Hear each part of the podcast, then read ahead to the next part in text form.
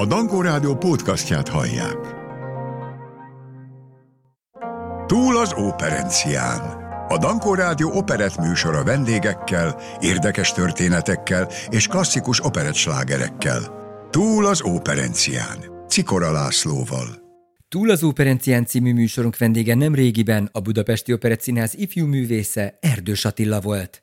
A beszélgetés legérdekesebb és legszebb pillanatait most újra meghallgathatják itt a Dankó Rádióban. Kellemes rádióhallgatást kívánok! Túl az operencián. Eheti vendégünk Erdős Attila operaénekes, a Budapesti Operett Színház művésze. Szeretettel és tisztelettel köszöntelek itt a Dankó Rádió kihelyezett stúdiójában, a Budapesti Operett Színház Somosi szalonjában. Mit keres egy operaénekes az Operett Színházban? Köszöntöm én is nagy szeretettel a hallgatókat, és mindenek előtt boldog új évet kívánok mindenkinek, innen a Somosi szalomból, hogy mit keresek én az Operett Színházban?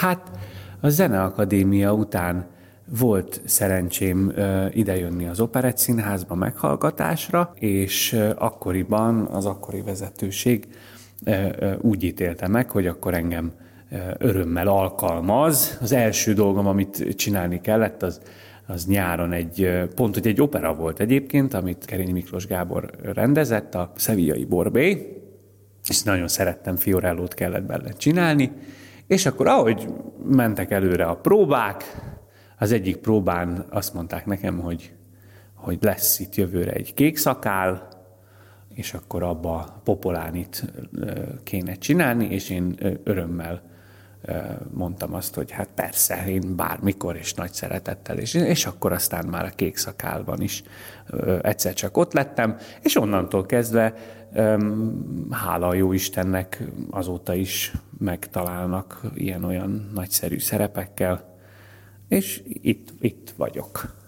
Kérlek szépen mesélj szülőkről, felmenőkről, gyermekkorodról, például arról, hogy te milyen gyerek voltál, olyan, aki eljátszadozott a sorokban, vagy pedig tényleg az az igazi kis csibész, aki robbantotta maga körül a környezetét. Egészen pici, ilyen, nem is tudom hány éves lettem, akkor három-négy, valahogy így a Dunaparti gyerek vagyok, ugye Esztergomi születésű, és hát nagyon sokat nyaraltam Pilismaróton, és ott a vájá főtöltöm az a, a vízipisztoly föltöltéséről szólt a testvéreimmel, amikor játszottunk, és egymást lövöldöztük, akkor addig nem szabadott rám lőni, amíg, amíg a vájá főtöttöm meg nem történt, mert feltöltöttem a, a pumpás vízipisztolyt, és akkor, és akkor azzal, akkor már én is tudtam lőni, akkor már szabadott ilyesmiket csinálni. Engem nagyon fiatalon, elsős, elsős koromban, igen, elsős, második, másodikos koromban beírattak édesanyámék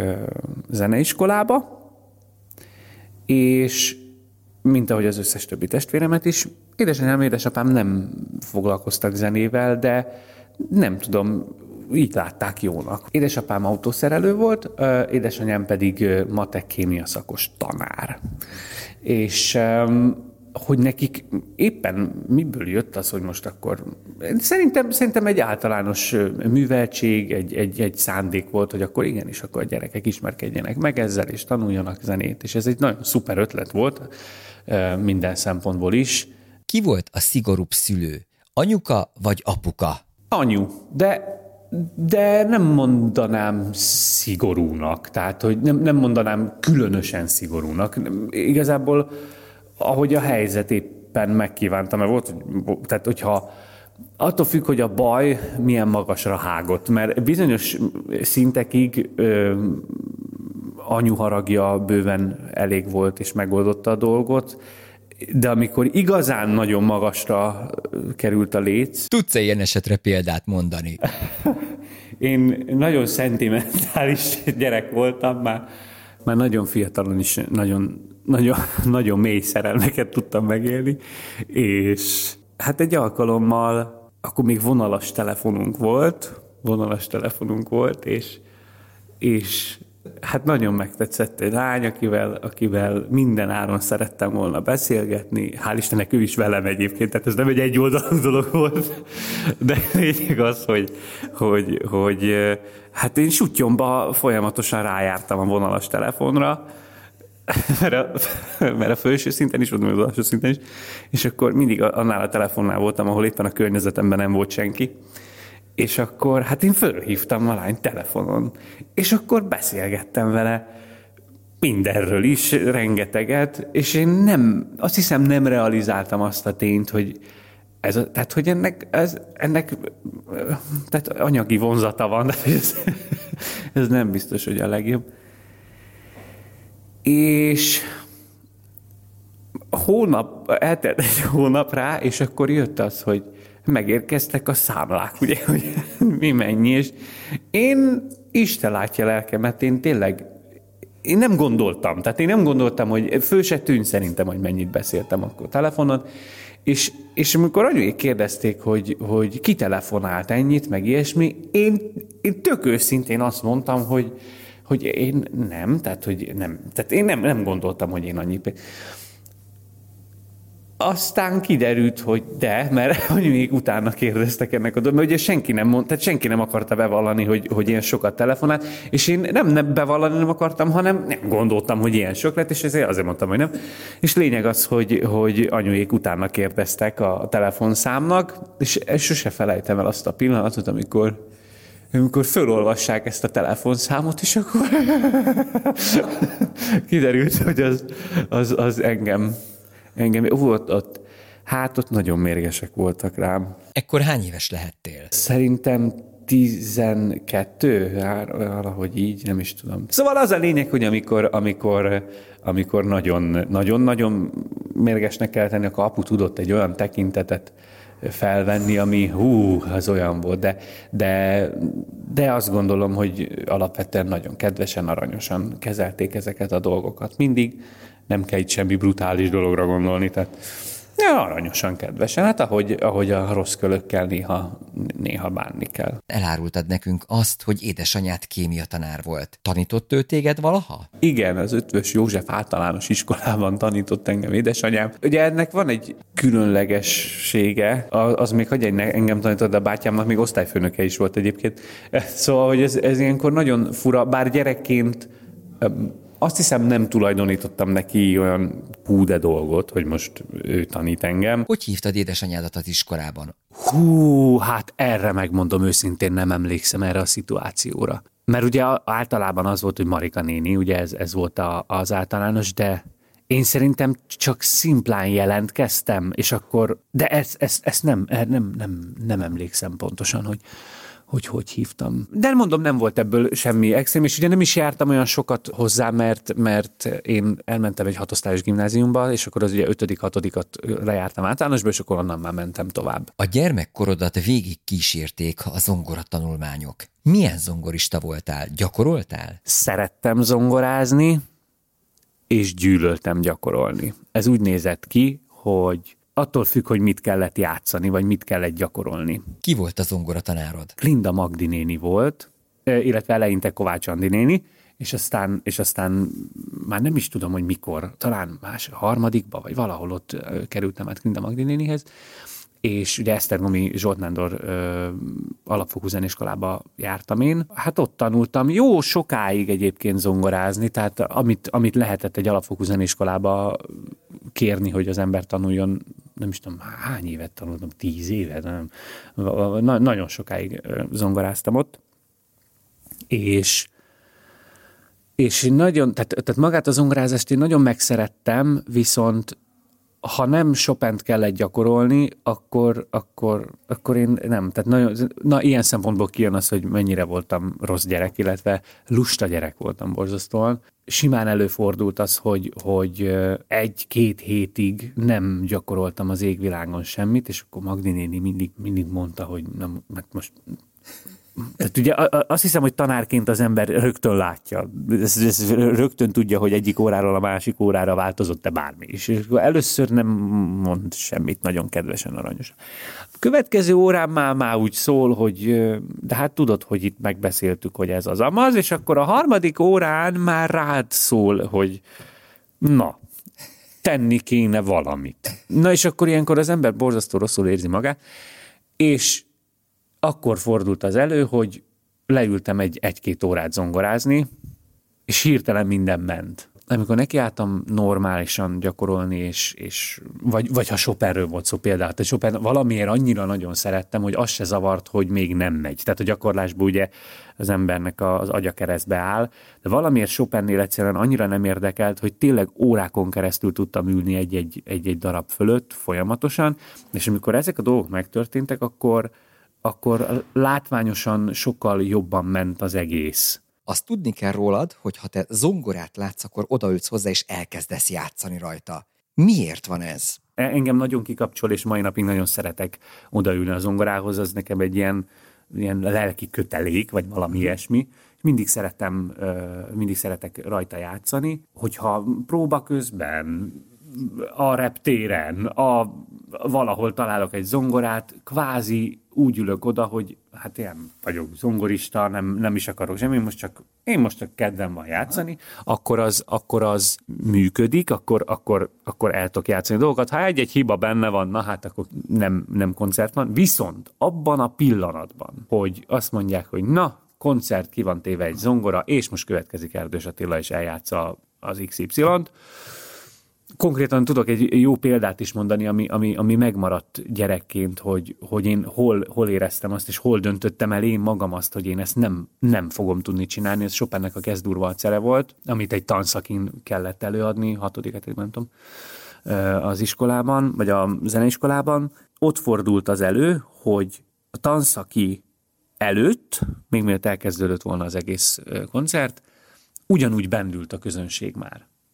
De én, még úgy beszélgettek, meg el voltunk, nem indult el hivatalosan, én gyorsan kifutottam a zongorához, ilyenkor még így lehetett plüntjögni rajta, és elkezdtem eljátszani az első oldalt, ami a, a, ennek a valcernek a, a nehezebbik része, és tök simán kifutott a kezem alól, nagyon jó volt, tehát nem volt vele semmi baj, ugyanúgy ott ültek, valaki lehet, hogy figyelt, valaki lehet, hogy nem, Na és akkor ez megvolt, és akkor jött az, hogy, hogy a koncert vége felé, akkor ugye jönnek a, nagyok idézőjelbe, az idősebbek, hogy akkor lehet jönni, és akkor Erdős Attila következik.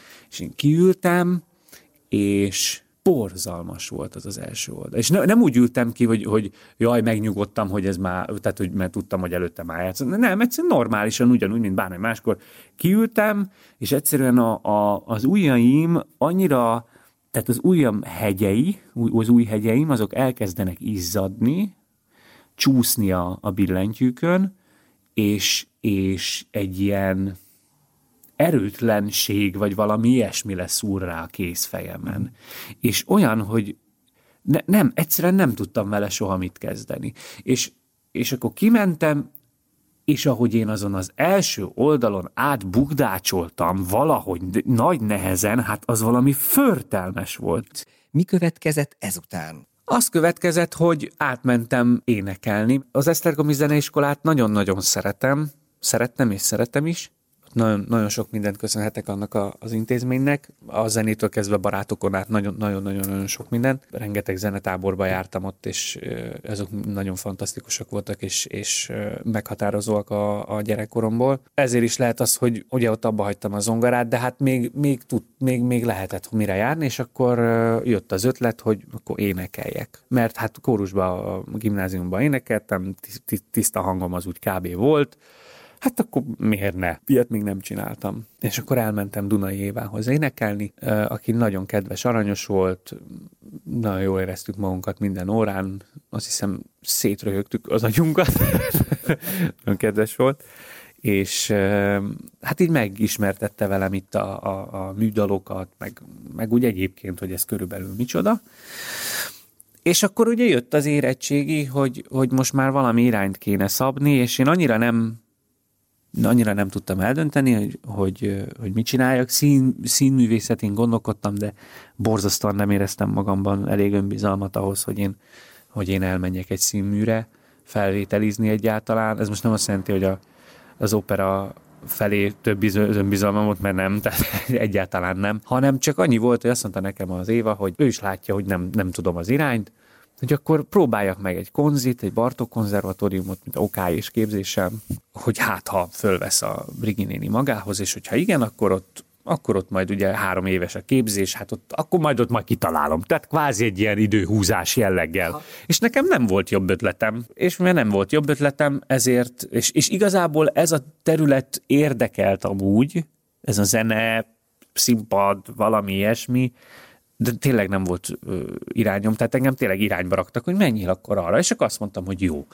És ö, hála jó Istennek fölvettek engem a, a konziba, de sose felejtem el Briginénének az arcát, amikor először énekeltem neki. De azt meg kell, hogy említsük, hogy a Bartók konzi az ország első számú konzia, ahol azért nagyon magas szintet követelnek az énekesektől. Mennyire dolgozott benned az, hogy neked meg kell felelni mind önmagad felé, mind a Briginéni felé, mind pedig az intézmény felé, hiszen ez az az intézmény, ahova tényleg nagyon nehéz bekerülni, és igenis, hogyha itt valaki végez, akkor nagy valószínűséggel a pályára fog kerülni onnantól kezdve, hogy én a konziba bekerültem, folyamatos önmegkérdőjelezések sorozata volt nekem a, az egész, egészen a Zeneakadémia végéig amúgy, mert ilyenkor persze az ember látja maga körül, hirtelen bekerül nagyon sok zenész közé, akik a zenéhez sokkal jobban értenek, mint ő maga, és egyre több énekes lát, egyre több embert lát a szakmából, és akkor pláne, ha, ha én eleve úgy érkeztem oda, hogy én nem gondoltam volna, hogy énekes legyek, vagy ilyesmivel foglalkozzak, akkor pláne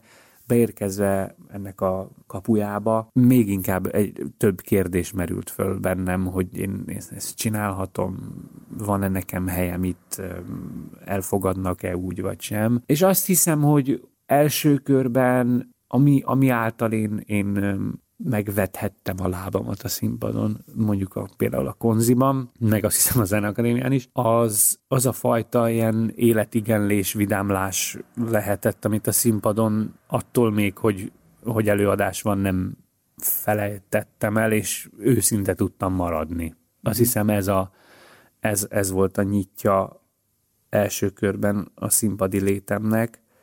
Azt hiszem nem a hangom, tehát nem, nem, abszolút nem a hangom volt az, ami, ami, ami azt mondatta a tanáraimnak, hogy de igenis nekem valami ezen a téren kell lennem és csinálnom. Milyen hangulatúak voltak az órák Kovács Brigittával és Jászbrenyi Liliannal? Nagyon vidámak. Nagy, nagyon, nagyon, mert Briginéni elképesztően közvetlen volt, meg Lilian is, és őket nagyon nagyon jól rezektek együtt, mindig nagyon jó, jó hangulat volt, és ők próbálták feltörni a, az én kis diómat, hogy akkor én most én mi vagyok, mi, mi, hogy, mit tudok énekelni, mit nem tudok énekelni, mit miért tudok énekelni, mit miért nem tudok. Hagytad magad? Fogalmam nem volt az egészről, hát én abszolút megbíztam mindig is a tanáraimba, meg abba, hogy ők jobban tudják, ők majd úgy terelnek, hogy csináljam így, és akkor azt, hát ennél többet nem tudom csinálni, mint hogy megpróbáltam úgy csinálni, ahogy mondják. És ekkorra már már az a fajta lustaság, ami bennem volt például a gimnázium alatt, vagy a zongorával kapcsolatosan, még ilyesmi, azt hiszem, hogy azt elkezdtem már kinőni. Egy énekes számára az, amikor gyakorol, amikor skálázik, az milyen tevékenység? Az egy ilyen önismereti munka, biológiailag is, meg lelkileg is, hogyan bírja az ember rá a, a, a szájpadlását arra, hogy akkor az fölemelkedjen, meg, és akkor áll az ember a tükörrel szemben, egy idióta, hülye fejet vág és ordít. Nyugtassam magam azzal, hogy ebből majd művészet lesz. Szóval ez annyira nem, nem volt egyértelmű, és egészen és a Zeneakadémián se volt számomra egyértelmű. Amihez hamarabb tudtam ö, kapcsolódni, és amiben a, azt éreztem, hogy könnyebben megközelíthető ez a zeneiség, meg, meg a, az, hogy hogyan csináljuk a dolgot, az a, az a színpadi oldala volt, mert valahogy a, a dalok éneklése, vagy áriák éneklése, az több gondolkodási időt adott arra, hogy egy adott szituációt játszak színpadon. Mert prózailag ugye ott elolvasod a szöveget, ott rögtön helyzetbe vagy, és rögtön csinálni kell. Zeneileg ez egy sokkal elnyújtottabb folyamat, hogy éppen, éppen mit adsz elő, egy milyen, milyen karaktert adsz elő, ki, egy, egy szerelmes figurát, egy, egy éppen poénkodót, vagy bármi ilyesmit, ott, ott egy picit több idő van, és szerintem ez nekem, anélkül, hogy észrevettem volna, nagyon sokat segített, hogy, hogy sokkal lassabban kellett kibontakoztatni egy, egy karaktert egy jeleneten belül, mert a zene erre lehetőséget adott, és a zene bizonyos szempontból sokkal részletesebb leírást tudott adni ezekről a karakterekről, nagyon sokat tudott segíteni, és ezekből jobban föl lehetett építeni, és én ezzel éltem is ezzel a lehetőséggel. És ez a része valahogy ebben én megtaláltam a, az én, a saját kis módszeremet, vagy bármimet, amivel, amivel ha ki kellett menni egy konziba ö, ö, ugyanúgy vizsgázni, vagy, vagy fellépni, vagy aztán majd a Zeneakadémián, akkor, akkor ez a része, ez egy biztos alap volt, hogy ezekből a zenei dolgokból, a szövegből, nyilván a, a történet környezetéből én mindig össze tudtam rakni a, a, a karaktert, és ezt nagyon értékelték. Egykori énekmesteredről, műsorunk korábbi vendégéről, Kovács Brigittáról azt ugye tudni kell, hogy ő az operett világából is érkezett a konzervatóriumba tanítani. Énekeltetek-e operett dalokat, operett áriákat? Most, ha visszaemlékszem, nem énekeltünk operettet. Vagy énekeltünk? Nem rémlik, hogy operettet énekeltem volna a Bartok konziban. Ez így nincs meg, de aztán ö, nyilván én is ö, tisztában voltam vele, hogy Briginéni énekelt itt az Operett Színházban, és hát rengeteget sztorizott róla, de valahogy mivel, mivel a Zeneakadémia volt az irány, talán a Zeneakadémia Master 1-2 környékén. Én nagyon sokáig eszembe se jutott, hogy én, hogy én nagyon szerettem egyébként az operetteket. Mindig például a Kálmán Imre filmet, azt imádom a mai napig, és, és mindig elgondolkodtam rajta, hogy, hogy a jányok a jányokat énekelni, az, az milyen, milyen nagyszerű dolog, és olyan jó lenne ezeket énekelni, de a, a Zeneakadémián csak egyszer-egyszer énekeltünk egy-egy egy operettet, nem volt betiltva, tehát semmi ilyesmi, néha énekeltük, de alapvetően ugye a, a, az irány az egyértelműen az opera műfaja volt. Hogyan és kihez kerültél a Zeneakadémiára, illetve mit adott számodra ez az intézmény? Fú, nagyon sok mindent. Hát Brigi nénivel ugye a konziban törtük a fejünket, hogy mi legyen, hogy legyen, és volt egy énekverseny, egy, egy országos énekverseny, ahova elmentünk. Ott lehetett találkozni a Zeneakadémia tanáraival, ők ültek a zsűriben, többek között Marton Évával. Én ugye, én zongoráztam, én nem nagyon voltam otthon az operákban. Tehát én, én jöttem, énekeltem, próbáltam megfejteni, hogy mi ez az egész, de alapvetően én, én nem, nem volt az életem része az opera, mint olyan. Sőt, még azt is mondhatnám, hogy gyerekként talán egyszer-kétszer voltam az operában, azt hiszem pont egy Wagnerre ültem, ültettek be, és bementem, és csak azt láttam, hogy nem értek az egészből semmit. Nagyon hosszú, játékilag olyan sok minden számomra nem történik, tehát hogy lépnek egyet jobbra, kettőt balra, és nagyon küzdenek a hangok, illetve hát de ezt most jó értelemben, tehát hogy, hogy, hogy, hogy megéneklik a hang, és tényleg szép, de hogy elnéztem jobbra, és tényleg egy bácsi mellettem aludt tehát el, elaludt az előadáson, és ebből nekem így összeállt egy ilyen általános kép, ami, ami nyilván fals, tehát ez, ez nem állja meg így a helyét, ez akkor van, hogyha az ember nem néz utána, nem foglalkozik vele semmit, és egyszer csak így beül, hát ez nem egy ilyen műfaj, tehát ez, ez, ez, ez e, ehhez igenis a nézőnek tennie kell, és, és akkor így együtt, együtt jön a katarzis, úgymond. Na és lényeg az, hogy, hogy Marton Éva ugye ott ül a zsűriben, én hát ha, ha valaki nevét nagyon sokszor hallottam, és, és úgy hallottam, hogy, hogy úgy, nem azt mondom, rettegtek tőle, de hogy, de hogy az ő véleményétől, gondolatától, mert hiszen, hiszen jelentőségteljes és és, és fontos. Mindenki úgy volt, hogy, hogy húha, hát Marton Éva művésznő, akkor, akkor majd ő megmondja, és akkor mi lesz. Hát, hogyha van karrier, amit, karrier, amit csúcsra lehet járatni, és és nincs feljebb, azt Martonival érte. Tehát ő mindenhol énekelt mindent is, és akkor én így ültem, hogy na, hát ha itt van nekünk egy Martonéva, és én éppen azon gondolkodom, hogy én most akkor opera énekes legyek-e vagy sem, Hát ha valaki meg tudja mondani azt, hogy nekem ezt lehet-e csinálni, vagy sem, akkor az Marton Éva lesz, nem? Hát ez... És akkor elmentünk erre az énekversenyre. Az volt a lényeg, hogy az énekverseny keretén belül a produkciók után, meg azt hiszem az eredményhirdetés után lehetett beszélgetni az ottani zsűrivel. És akkor leültünk Marton Évával beszélgetni. Briginéni ült mögöttem, mint védő angyal, tyúkanyó. Marton Éva tanárnőnek azt a nagyon szuggesztív, nagyon mély, jó értelemben szúrós tekintetét, ahogy rám nézett ott az elején, az beleégett a retinámba, és akkor ö, megkérdeztem igazából arról, hogy, hogy én ez, hogy most mit gondol, hogy gondol, és ab, tehát, tehát abszolút ilyen, ilyen kedvesen, pozitívan, kimérten reagált a dolgokra, és megemlítettük neki, hogy én mennék a, mennék a zeneakadémiára, hogyha van rá lehetőség, és akkor először még azt mondta, hogy még azt hiszem, hogy ezzel várjak. Mi történt ezután? Ez a része, hogy alapvetően pozitívan reagált, bennem azt eredményezte, hogy jó, akkor ezt meg lehet ezt azért próbálni, ez nem annyira esélytelen dolog. Mármint a Zeneakadémiai felvételit. És akkor ö, az OK és képzés második évében felvételiztem a Zeneakadémiára, és ott meg lehetett jelölni, hogy az ember kihez szeretne, hogyha van lehetőség felvételt nyerni, és én természetesen Martonévet jelöltem meg, mert hát már az énekversenyen is ugye volt erős, és úgy, úgy, úgy, úgy, úgy piszkálta az ember embert, hogy, hogy, hogy, hogy, hogy na, na akkor a tanárnőhöz, ha már így, így volt szerencsém vele beszélgetni, akkor vajon, vajon akkor oda lehet jutni? És hát felvett magához a tanárnő, és akkor voltam úgy, az volt az első olyan, olyan visszajelzés nekem az élettől, hogy, hogy jó, akkor ezek szerint van egy feltételezés, egy, egy, egy igazán valid, tök egyértelmű feltételezés számomra, hogy igen, én itt lehetek onnantól nem oldódott meg az önbizalom hiányom és a, a, az önmegkérdőjelezésem igazán, mert onnantól meg a hanggal való küzdelem, a hangommal való küzdelem az, hogy, az, hogy valami értékelhetőt csikarjak ki magamból, azon kívül, hogy most jó rendkívül vidám, vagy éppen szomorú vagyok a színpadon, és ez hál' Istennek a közönség eljutni, de hát hogyha ezt értékelhetetlen hanggal teszem, akkor most akkor mit csináljak? Tehát akkor az így nem jó. És onnantól egy ilyen elég küzdelmes út, út indult el, hogy a, a Zeneakadémiára bekerültem. Milyen volt Marton Évával az együttvaló felkészülés a pályára?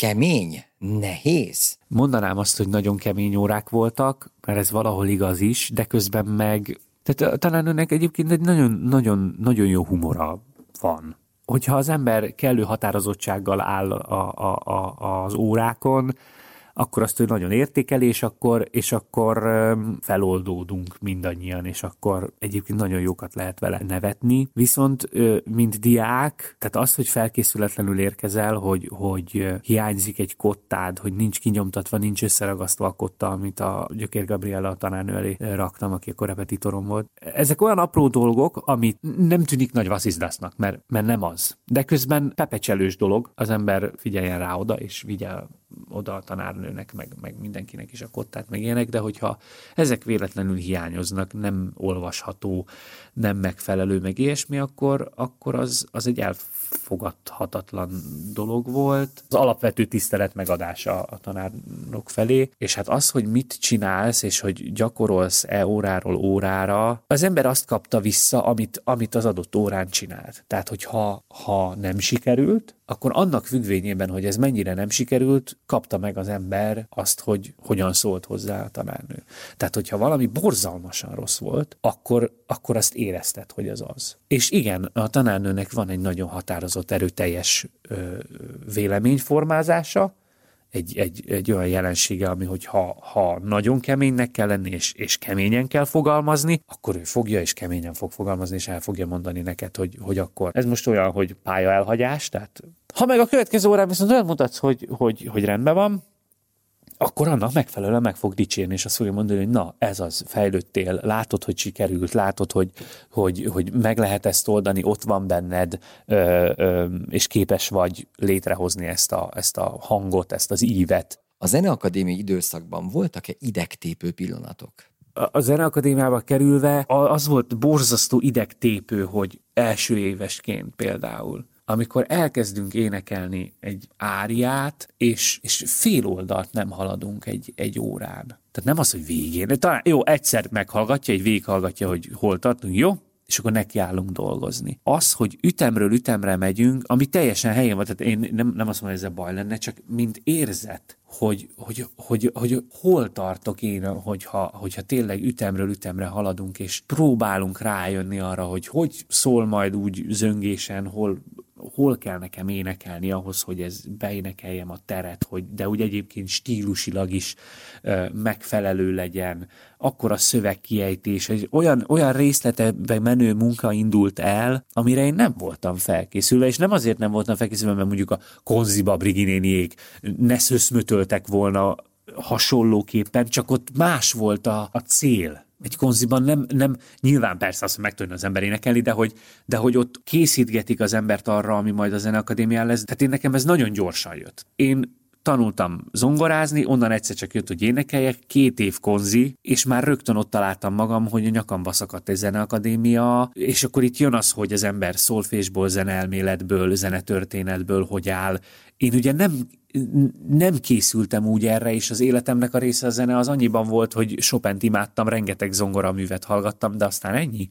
És ott az úgy hirtelen, hirtelen nagyon sok lett, és ez a sok szöszmötölés, ez nagyon megnehezítette ott a, a, a dolgokat, és hát a tanárnő kőkeményen nem hagyta, hogy én itt szentimentáliskodjak, vagy mindenféle bajom legyen, vagy ilyesmi, hanem akkor kőkeményen behajtott rajtam mindent, és igen, voltak olyan óráim, amikor, amikor borzalmasan éreztem magam, hogy nem sikerül sikerült megcsinálnom, és, és akkor meg is kaptam, hogy ez így rossz, nyilván ennek különböző szinonimái is vannak, de a mai napig azt gondolom, hogy, hogy ennek abszolút építő eredménye lett. Szóval a tanárnővel nagyon, én, én nagyon szerettem vele dolgozni, és és jó volt. Mi az a csomag, amit te kaptál a tanárnőtől a Zeneakadémián, és mind a mai napig az Operett Színházban, illetve az Operaházban ezt használod? Hát a folyamatos elemzés az biztos.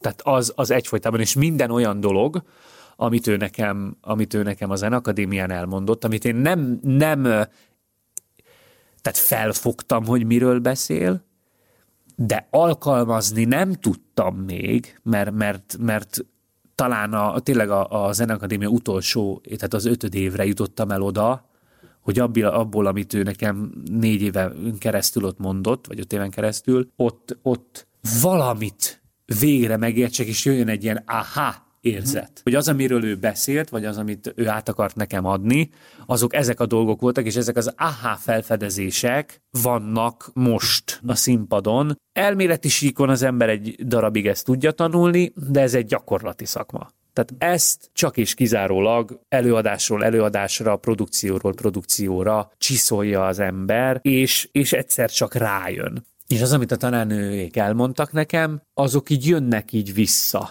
bizonyos pillanatokban, amikor, amikor újra és újra próbálkozom, hol ezzel szerepel, hol azzal, és, és próbálom folyamatosan csiszolni az egészet, akkor ott jönnek az emlékek, hogy, hogy erről beszélt a tanárnő. Vajon mi lehet az oka annak, hogy a Zeneakadémiáról szinte egy időbe kerültetek át a Budapesti Operett Színházba Bojtos Lucával és Kis Diánával? Nekem azt mondták, hogy lesz az Operett Színházban egy meghallgatás, és akkor így úgy döntött a, a Zeneakadémia, hogy akkor elhoznak minket egy meghallgatásra. A meghallgatás azt hiszem az, az, az, a, az ötöd év végén volt, nem akarok hülyeséget beszélni, nem emlékszem, az ötöd év végén tavasszal, mintha nekem ez rém lenne. Akkor jöttünk el így mind az operatanszakosok, és akkor kellett itt énekelni, verset mondani, táncolni, ilyesmi, és akkor a, emlékszem rá, a Díny és Dánielék ültek itt, és ők nagyon jót kacagtak a, a felvételin, és akkor azt hiszem, hogy ők szimpatizáltak velem annyira, hogy azt mondták, hogy akkor mi lenne, ha kipróbálnánk ezt az erdős gyereket. és, és hát ővelük is nagyon jó, mert ugye ővelük is kezdtem el ugye a szevieit is, meg a kékszakát is. Nem, nem tudom, hogy a Zeneakadémia mi, mikor döntött úgy, vagy, vagy a Zeneakadémia tanárai mikor döntöttek úgy, hogy, hogy érdemes lenne egy ilyet csinálni. Nem tudom, hogy azóta volt-e hasonló, mert tényleg ezekről, ezekről én nem, nem tudok. Nekem, nekem azt mondták, hogy ó, lesz egy meghallgatás, szuper, megyek, és akkor jöttem. De hogy ez a háttérben hogyan, hogyan zajlott, ezt nem tudom. Lediplomáztál, operaénekes diplomát szereztél, mi történt ezután veled? Hát egyrészt nagyon örültem, amikor, amikor, amikor operaénekessé váltam, szuper dolog volt. Hát hála a jó Istennek. Én 17-ben lediplomáztam, és, és a diplomámnak a nyarán már ugye itt voltam, és szeviai borbélyoztunk az Operett Színházban, és akkor én már tudtam azt, hogy az operában, az állarcos bálban leszek Cristiano, avagy Silvano, melyik, attól függ, melyik előadást csináljuk, de hogy, de hogy az is egy nagyon mini matróz szerepem lesz, és uh, tudtam azt, hogy majd, majd lesz, majd, majd tavasszal én, én jövök majd az operába, ez az egy pici szerepem, mondom, szuper. Na és akkor a nyáron lement a szevíjai, és ősszel kaptam egy ö, üzenetet az operaháztól, hogy a hugenottákba, hugenottákba be kéne ugrani. Hogy most kiesett ki, mit, fogalmam sincsen, de hogy oda be kéne ugrani, és akkor énekelni kéne egy, egy urat mérűt. És hát nyilván, hát most persze, hát épp ráértem, tudod, hogy akkor, hogy ezt megcsináljam, és hát akkor őrületesen nagy ö, ö, szövegtanulásba kezdtem, mert annak ellenére, hogy ez egy tényleg egy kicsi mellékszerep, tehát semmi szint, de olyan iszonyatos mennyiségű dumált az az ember, hogy, hogy így hirtelen ott, hogy franciául makogjak, meg tanuljam meg gyorsan, és akkor álljak be, és borzasztóan éreztem magam a, a próbákon is, és, és azt hiszem nem is nagyon jutottam el igazán a végéig, tehát hogy, hogy én sem voltam magabiztos a szerepben, meg sem, tehát hogy, hogy annyira váratlanul ért, meg, meg, meg nem találtam ott hirtelen a helyem, de, de azért sikerült abszolválni a, a, a dolgot, és akkor utána már a, a, abban az évadban jött a kék szakál februárban. És akkor utána, akkor annak a próbáim voltam itt az Operett Színházban, és amikor lement a kék szakál, akkor utána kis szünettel jött az állarcos bár. És így innentől valahogy valahogy magától a, alakultak a dolgok, hogy akkor, akkor jön a következő darab, akkor menjek ide-oda. Mennyivel másabb énekelni az operett színház közönségének, mint az operaház közönségének? Más a habitus, más a hozzáállás? Egyáltalán van különbség a kettő közt? Én azt gondolom, hogy nincs. A habitus, meg a hozzáállás, meg, a, meg az egész, én azt gondolom, hogy ez, ezek testvérműfajok abszolút. Sőt, nagyon sokban hasonlítanak egymásra és ugyanazzal az elánnal, és ugyanazzal a játékkal, és ugyanazzal a, a közlési szándékkal kell hozzáállni mind a kettőnél. Nyilván tapasztalati szinten nálam a különbség abban van, hogy az Operett öm, már ki tudtam azt próbálni, tudom milyen az, amikor, amikor nagy szerepet kell csinálni, amikor, amikor az ember elvisz egy előadást a hátán, hogy az milyen, és akkor, hogy viszonyul a darabhoz, az előadáshoz, a közönséghez.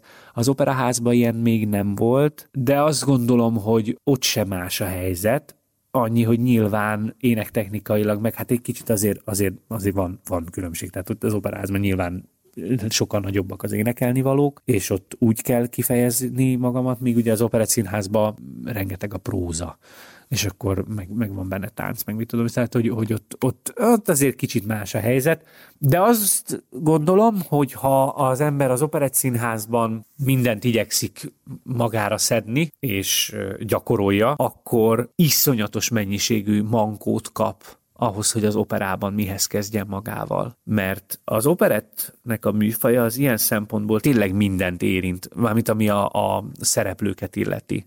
Tehát minden, ami színpadon van, abból, abból mindenből van egy kicsi vagy hol több. Mindenben tud az ember gyakorolni és fejlődni. Te a Zeneakadémián nem olyan szinten tanultál táncolni, illetve prózát mondani, mint egy színház és filmművészeti egyetemen egy színész szakos hallgató. Hogyan tudtad azt a szintet megugrani, mind táncban, mind prózában, hogy ez ne tűnjön ki, sőt, olyan magas szinten űzöd ezt, hogy senki nem gondol arra, hogy te Zeneakadémián operaszakon végeztél. Kezdjük a tánccal.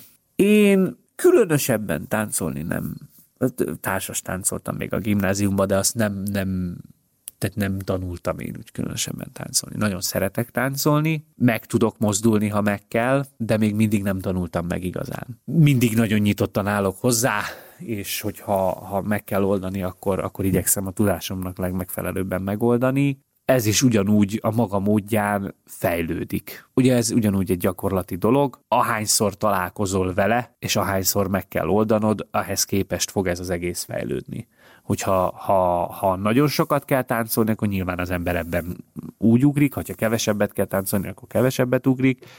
Én csak azt tudom mondani, hogy, hogy bármivel is találkozom szembe itt a házban, mindig úgy vagyok vele, hogy remélem minél hamarabb kerül elém a dolog, mármint akár a koreográfia, vagy bármi ilyesmit meg kell valósítani, az annál jobb, mert, mert nyilván én mögöttem nincsen az a, mit tudom én, 5-8-10 évnyi nyi folyamatos mozgás és ilyesmi, nem tartom lehetetlennek, nem is gondolom azt, hogy ne tudnám megoldani, de tisztában vagyok azzal, hogy úgy kb kb. mennyire, mennyire tudok táncolni. A prózát, vagyis a szövegmondást, azt hogyan tudtad olyan szintre felhozni, mint egy olyan kolléga, aki már négy vagy öt évet tanult a Színművészeti Egyetemen ilyen típusú tárgyakat? A, a prózai része az egy nagyon érdekes dolog, ez egy nagyon érdekes dolog.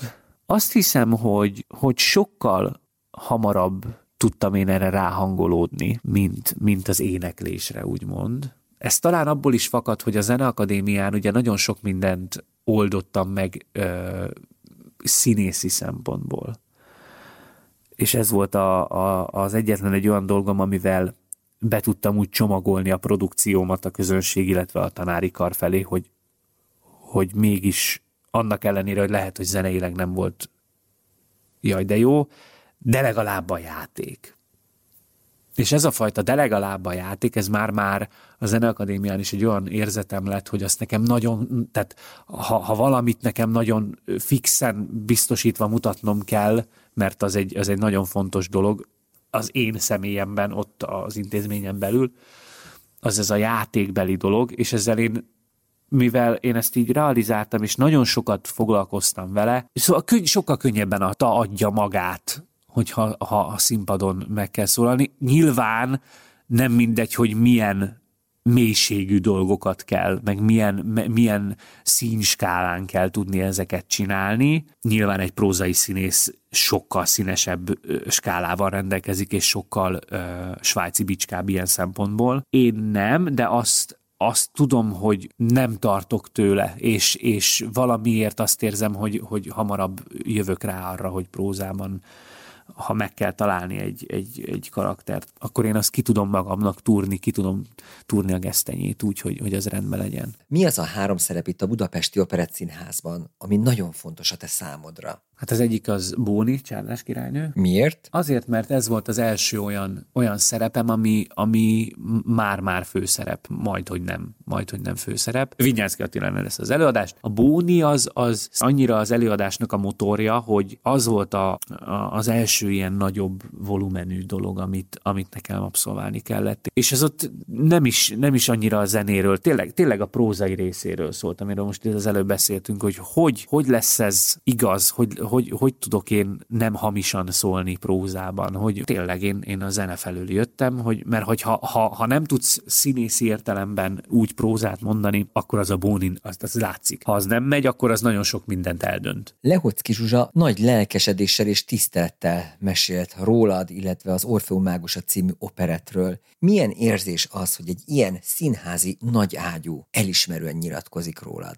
Hát nagyon megtisztelő. Örülök, hogyha ez, ha ez, ha ez így, így sikerült. Én ezeket nem realizálom így ám, tehát ahány néző, annyi észrevétel, annyi gondolat, és az ember sose lehet ezekben biztos. Bóni gróf karakteréről mondják azt, hogy a táncos komikusoknak ez a csúcs szerepe. Te is így gondolod ezt? Nem nagyon tudok vele vitatkozni, mert tényleg a Bóniban minden is benne van, ami egy táncos komikusnak, amivel egy táncos komikusnak találkoznia kell, tehát ilyen szempontból tényleg az a az a, az, az a teteje ezeknek a, a szerepkörök, vagy ennek a szerepkörnek. Ki volt a stázid? Bojtos Luca volt a stázim. Áruld el, hogy hogyan becézed Lucát. Cincinek hívom a Lucát. Hát ugye őt én már a Zeneakadémiáról ismerem, és ismerem, mint a rossz pénzt. És azt hiszem, ez mindent elárul igazából. Tehát uh, Lucának láttam uh, ilyen szakmai szemmel a, a mindenét, a lentjét, föntjét. Amikor az ember uh, mondjuk egy ilyen, egy ilyen csárdás királynőben összekeveredik a másikkal, és, és akkor együtt kell vibrálni, és dolgozni, és nem tudom én, akkor, akkor az igenis számít az, hogy már ismeri hosszabb idő óta, és van egy, van egy, van egy zeneakadémiai közös múlt, egy, mint a játékok, hülyéskedések és ilyesmik. Én nagyon szeretek a Cinivel dolgozni, értjük egymást igazából. Tehát ma, már annyiszor voltunk mi összerakva párba itt az Operett Színházon belül, hogy, hogy ez egy, nem mint hogyha a többiekkel ne lenne megnyugtató összekerülni, mert nem erről van szó, csak, csak hogyha a Lucával kerülök össze, akkor pontosan tudom azt, hogy, hogy idézőjelesen egy kicsit könny, könnyedebbre veheti az ember a, a, a színpadon létet, mert ismerjük egymást színpadon, és tudjuk, hogy, hogy mik a poénjaink, mik, mik amire reagál a másik, mit engedhet meg az ember, meddig húzhatja a határokat. Tehát partnerként abszolút értjük, érezzük a másikat, és innentől kezdve hogyha ránézek a, a próbatáblára, vagy éppen a műsorra, hogy akkor kivel leszek éppen össze, a Cini jól van, akkor minden, akkor, akkor, ott, akkor ott nem, mert nyilván, hogyha ha többiekkel, akkor ott a, ugye nyilván másik szereposztás, akkor ott akkor át kell filózni, hogy akkor ők hogy szokták csinálni, mi az, ami változtatni kell, mi az, amire figyeljek, és hogyha megváltoztattuk, akkor vajon a reakció mi lesz, akkor ehhez képest akkor én mit csináljak, de ne legyek sok, de akkor mi az, ami elfér, mi az, ami nem. És ilyenkor nagyon sok minden föl, fölmerül, hogy akkor a, hogy a kollégával hogyan hogyan tudjuk maximálisra hozni az adott szituációt, jelenetet. Lucával, ó, oh, Lucával, ah, Cini, szia, szia, ott találko, találkozunk, és akkor oda megyünk, és akkor működik. Tehát, hogy ővel ez, ővel ez már sima. Elkezdtük elemezni azokat a szerepeket, amelyek oly közel állnak hozzád. Melyik az a szerep, ami második helyen van a te életed dobogóján? Hát Mágnás Miska. Hát a Mágnás Miska az, az, az olyan szempontból volt nekem egy nagyon érdekes dolog, hogy tehát az, amikor, amikor egy, egy olyan előadásba kerül bele az ember, ami már húsz éve megy, hát én akkor hol voltam húsz évvel ezelőtt? Hát otthon csücsültem, azt is tudtam, hogy nem tudom, néztem a rajzfilmeket, hát mindenre gondoltam, csak arra nem. És, és akkor itt van egy 20 éves előadás, amit nagyon szeret a közönség, Verebes Istvánféle uh, Mágnás Miska, nagyon-nagyon-nagyon szereti a, a, a közönség, ismeri előről, hátulról, tudják a szöveget. Szerintem, hogyha random kiválasztanék a közönségből egy férfit és egy nőt, hogy akkor te vagy Miska, te vagy Marcsa, főmennek és elmondják. Eljátszák, mert, mert annyiszor látták. Na és amikor egy ilyen előadásban jön az a dolog, hogy te akkor beállsz, mint Miska. Ráadásul olyan zseniális kollégák után kellett játszanod ezt a szerepet, mint például Peller Károly. Bajor Imi, Imre, Jézusom, azt mondtam, hogy Imi. Miért mondtam ilyet? Nem is találkoztam vele. Én szerintem én ezt nem raktam össze igazából fejbe, hogy, ez, hogy én most tényleg így, így állok. És a kareszék is már mióta csinálják. Uramisten! És akkor, és akkor a, a, az Oswald Marikával ö, megyek föl, és akkor ő lesz a, a nagymama meg, ami, és akkor ö, le, tehát, hogy, tehát, hogy tényleg, tehát, hogy, tehát, hogy ez, tehát, hogy ez nem, ezt így az ember nem. nem, tehát így próbálod elképzelni, de nem. És, és nincs is rá időd elképzelni, mert, mert nem, ezen nem gondolkodhatsz. A szerep van, a darab van, meg kell csinálni, kész. Ha már megemlítetted Oswald Marika nevét, akkor adódik a kérdés, hogy milyen volt vele egy színpadon játszani, egy színpadon alkotni. Borzasztó megnyugtató tud az lenni, amikor ennek a, ennek a rendezésnek egy ikonikus alakja, ugye nagyon sokáig játszotta a Marcsát, egyszer csak odafordul, és azt mondja, hogy, jaj, hogy, hogy ő, ő, nagyon örül, hogy én ezt, ezt csinálom, és, hogy ez, és, és csak így ennyit, tehát nem, nem ment részletekbe, meg semmi ilyesmi, csak így ennyit. És akkor az, az akkor azt mondatja veled, hogy akkor valami jó úton, jó úton haladsz mindenképpen. Ő bejön, és, és hoz egy ilyen nevető életérzést, ami, ami, ami mindig mindenhol működik. Ahogy ő ehhez az egészhez hozzá, legyen az próba, nem kell ez előadásnak lenni, tök mindegy. Ő egy ilyen jelenség. Ő mellette tényleg nagyon felszabadult lehet az ember. És, és, és ez egy óriási dolog. Ha ezt a nevet hallod, hogy Felföldi Anikó, akkor milyen emlékek, élmények jutnak az eszedbe? Ült a, a gyors öltözőben, egy Mágnás Miska próbán, azt hiszem, és éppen um, hímzett. És akkor csak annyit mondott nekem, uh, hogy, hogy én úgy örülök, hogy te itt vagy. Mondta ezt nekem a, a felföldi Nikó. És akkor ezekből a dolgokból nincsen sok. Tehát ilyen, e, e, ezek, ezek, a, ezek az egy-egy mondatok, vagy félmondatok, ezek nem jönnek százával, de ezeknek a mondatoknak nem is kell százával jönni, azt hiszem, hanem ezeknek mindig azt gondolom, hogy pont jó helyen, pont jókor, és ezek nem tudnak rosszkor érkezni, mert annyira váratlanul érkezik, és annyira ez hirtelen az ember nem is tudnám mit mondani, örül neki nyilván. Ezek az egy-egy alkalmak, amik megtörténnek, ezek folyamatosan, ahogy telnek az évek és a szakmába az ember részt vesz, és nagyon sokszor megkérdőjelezi azt, hogy, hogy, hogy de csinálja-e, igen, működik, ez még mindig megy, vagy, vagy már nem megy, vagy hogy van-e helye, vagy nincsen, vagy ha, vagy ha támadások érik az embert, vagy bármi ilyesmi van, akkor, akkor vannak ezek az egy-egy mondatok, amik, amik annyira a semmiből érkeznek, és annyira nincsen mögöttük uh, hátsó szándék, semmi, hanem, hanem, hanem ez az egy-egy jól elhelyezett mondat, ez, ez tényleg olyan, olyan erővel bír, amiről nem tudom, hogy például ő tisztában volt-e azzal, hogy ez nekem majd mit jelent, mert nem biztos. De, de azt is kinézem belőle, hogy pontosan tudta. Nem tudom, de ettől függetlenül igenis hatása van a, ki, a kimondott szónak és, és gondolatnak, meg ilyesminek, és nagyon sokszor az emberek nem is tudják, hogy, hogy, hogy egy-egy mondattal, gondolattal mit, mit tudnak adni, vagy akár elvenni, ebben az esetben egyértelműen adni. Azt már korábban megbeszéltük, hogy Bóni és Mágnás Miska karaktere volt az első kettő, amelyet nagyon szerettél színpadon játszani. A dobogó harmadik helyén kilakozik. Szvikli Tóbiás. Szvikli Tóbiás azért, mert egy hihetetlenül aranyos, ártatlan, bárány lelkű embernek tartom ezt a karaktert, és én mindig is imádtam, és nagyon szerettem a környezetemben az ártatlan, amúgy jó szándékú, kedves embereket. És ebben a darabban ezt a fajta ilyen, ilyen kis szeretett gombócot alakítani, aki néha mufurc, néha nem, de soha egy pillanatra nem kérdőjelezed meg, hogy egy, hogy, hogy egy szeretetre méltó valaki. Ez tényleg annyira ártatlan, és ilyen bárány, hogy, hogy nagyon, tehát hogyha ha fixen szeretnék jó hangulatba kerülni, és jót nevetni egy figurán, úgy csak úgy általában véve egy figurán, akkor mindig elmondom a Cvikli Tóbiásnak a, a ilyen belépő kis monológiát. Elkezdem, elkezdem mondani, és, és egyszerűen így meg, meglágyul a szívem, és nem, nem, nem bánt semmi, és, és olyan kis aranyos az egész, és ez, és ez tényleg vissza-visszatér gondolatban, nem, nem is tudom, mert azért nem szoktam feltétlen mindig elmondani a szövegeket, meg, meg elővenni karaktereket otthon, meg ilyesmi, de a Cvikli az az, amelyiket amíg annyira aranyos, annyira kedves, hogy nagyon örülök neki, hogy, hogy találkoztam ezzel a, ezzel a karakterrel. Egy színész rengeteg szerepet megtanul az élete folyamán, és időnként azt jó pár évig el kell tenni, mert nem játszák a színházak.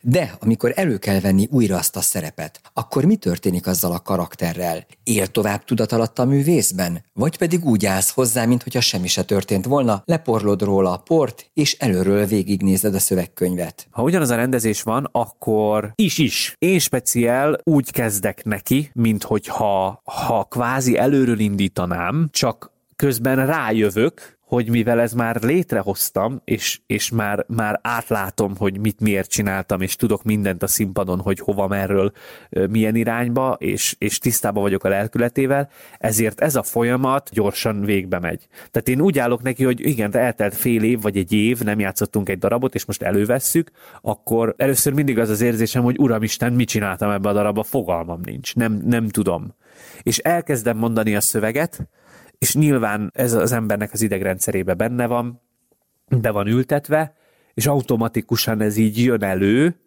és gyakorlatilag ez a folyamat, hogy én ezt előről kezdem, ez, ez, egy, ez egy felgyorsult menettel átverekszem magam a darabon, és akkor átismételve tisztában leszek azzal, hogy mi merre hány méter, és akkor, akkor működik a dolog. De én azt gondolom, én, én legalábbis, én legalábbis mindig úgy, úgy állok neki, hogy na, akkor majd most márciusban majd megint előveszük a cviklit, ugye most szeptemberben is volt, de majd márciusban akkor, akkor elő kell venni, és akkor szépen az elejétől fogva elkezdem a szövegeket átbeszélni, akkor a, a, a táncos részeknél.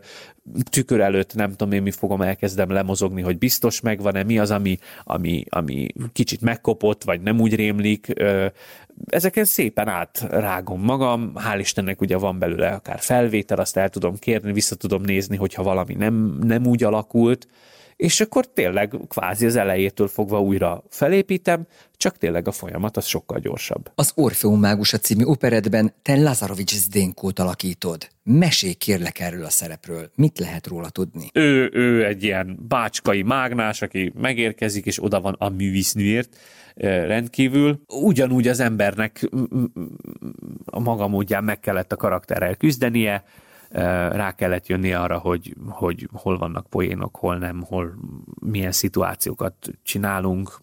Maxra járattam azt, hogy, hogy, hogy, hogy, hogy magabiztos legyek az egészben, hogy pontosan tudjam minden egyes jelenetben, hogy én, hogy én mit fogok csinálni, és hogyan, és hogy ha, ha valami váratlan szituáció történik, vagy esetleg improvizatív dolgok jelentkeznek, akkor, akkor én fixen, magabiztosan tudjam a karaktert tartani, és nem kizökkenni belőle. Tehát ilyen szempontból teljesen ugyanúgy dolgoztam vele, mint, mint bármelyik másikkal. Fordult-e már előveled Baki a színpadon? Ó, hogy ne. Volt egy, amit borzasztóan szégyeltem. Borzasztóan szégyeltem, mert az nem is igazából Baki volt. Én azt gondolom, hogy mérsékeltem vagyok nevetős színpadon. De van, amikor engem is elkap a gépszi, és és, és egy um, opera túron, az operaháznak van egy, van egy ilyen um, túravezetős, koncertezős programja, hogy körbevezetik a kedves nézőket ugye az operázba, és akkor a végén, a lépcsőn, az operáz lépcsőn uh, kapnak egy kis mini koncertet, úgymond. Ez egy ilyen 10-12 perces ária, duett ária, vagy ária két, valami ilyesmi, pici apróság. És ott volt az, hogy, hogy énekeltünk, és Barta László ült a zongoránál éppen, és, és nagyon aranyosan a zongora mögött, ahogy ült, én nem láttam rá, a zongora őt eltakarta abban a szituációban.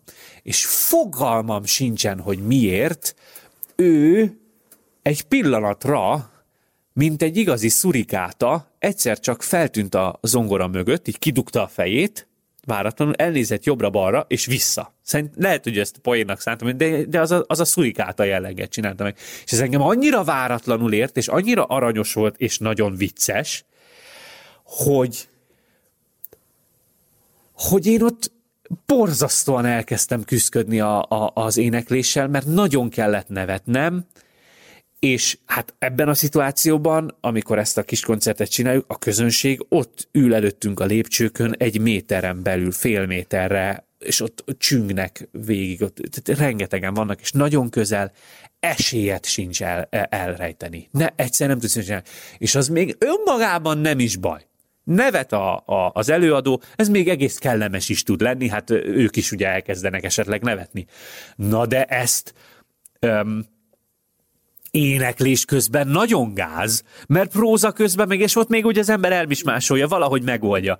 Na de amikor, amikor én nekem énekelni kéne a szólamomat, és annyira kell nevetnem, hogy képtelen vagyok ma, mással hangzókat, magánhangzókat egymás mellé rakni, és egy ilyen prüszkölő szerűség jön ki belőlem, hát az valami iszonyatosan kellemetlen. Tehát az, az tényleg az, és hát én úgy szégyeltem magam, miután lejöttünk a színpadról, hogy, Jaj, nagyon rossz volt. Uramisten, az, az, az borzalmas érzés volt. És azóta is nagyon félek tőle egyébként, hogy majd megint úgy fogok nevetni, meg ilyesmi, és az a borzasztó, hogy azt hiszem azóta egy fokkal még inkább nevetősebb lettem a színpadon. Mikor jelent ez számodra veszélyt? Hogyha az ember mondjuk egy Homonnai Zsoltal, vagy pedig egy Mónikával játszik a színpadon, akiknél minden előfordulhat. Például? Most a, le, a legfrissebb az a, a, a Zsoltival.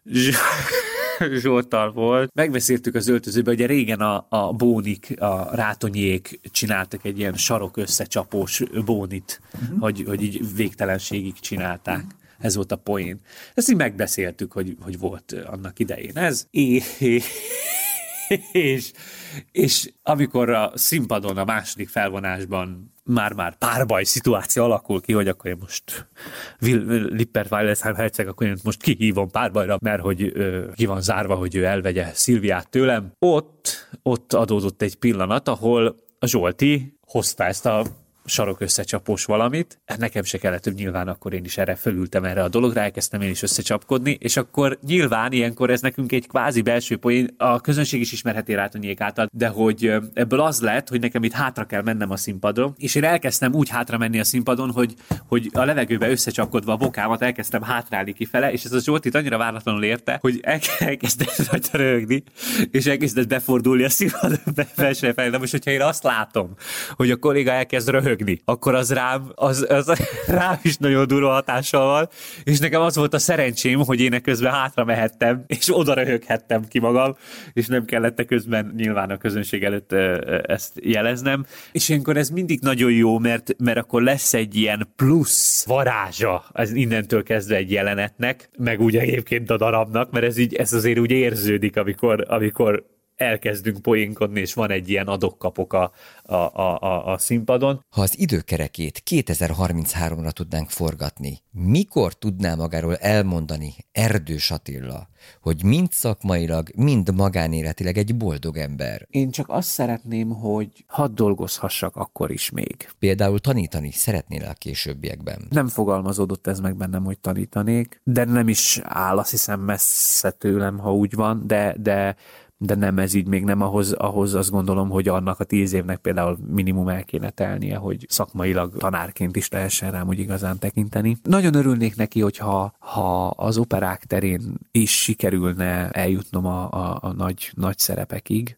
az egy, az egy szuper dolog lenne, és azt nem tudom, hogy megadja az ég, hogy, hogy eljussak odáig. Ha nem így alakul, nem baj. Én ebben a, a, ebben a közegben találtam meg azt a munkát, amiért azt gondolom, hogy vállalhatok felelősséget, és azt gondolom, hogy, hogy csinálhatom, és még emellett jól is tudom magam benne érezni. Tehát önmagában véve én csak azt szeretném, hogy, hogy tíz év múlva is azt mondhassam, hogy én ebben a, ezen a területen dolgozhatok, csinálhatom, és, és a maga medrében ez békésen, nyugodtan zajlik, és ebből az ember megél, ebből azt a, azt a bizonyos családot úgymond fent tudja tartani, akkor azt tudnám mondani, hogy, hogy én tíz év múlva így ebben a formában én boldog lennék. Kívánom, hogy minden álmod váljék való, és köszönöm szépen, hogy egész héten a vendégünk voltál. Én köszönöm szépen a meghívást. Túl az Operencián című műsorunk vendége nem régiben Erdős Attila operaénekes volt. A művészúrral készült beszélgetés legérdekesebb és legszebb pillanataiból válogattunk. Hallgassák a Dankó Rádió operett műsorát minden nap 18 órától. Várjon önöket a társszerkesztő D. Szabó Ágota, a zenei szerkesztő Szabó Tamás és a műsorvezető Cikora László. A Dankó Rádió podcastját hallották. Minden műsorunkat újra meghallgathatják a mediaclick.hu per Dankó oldalon.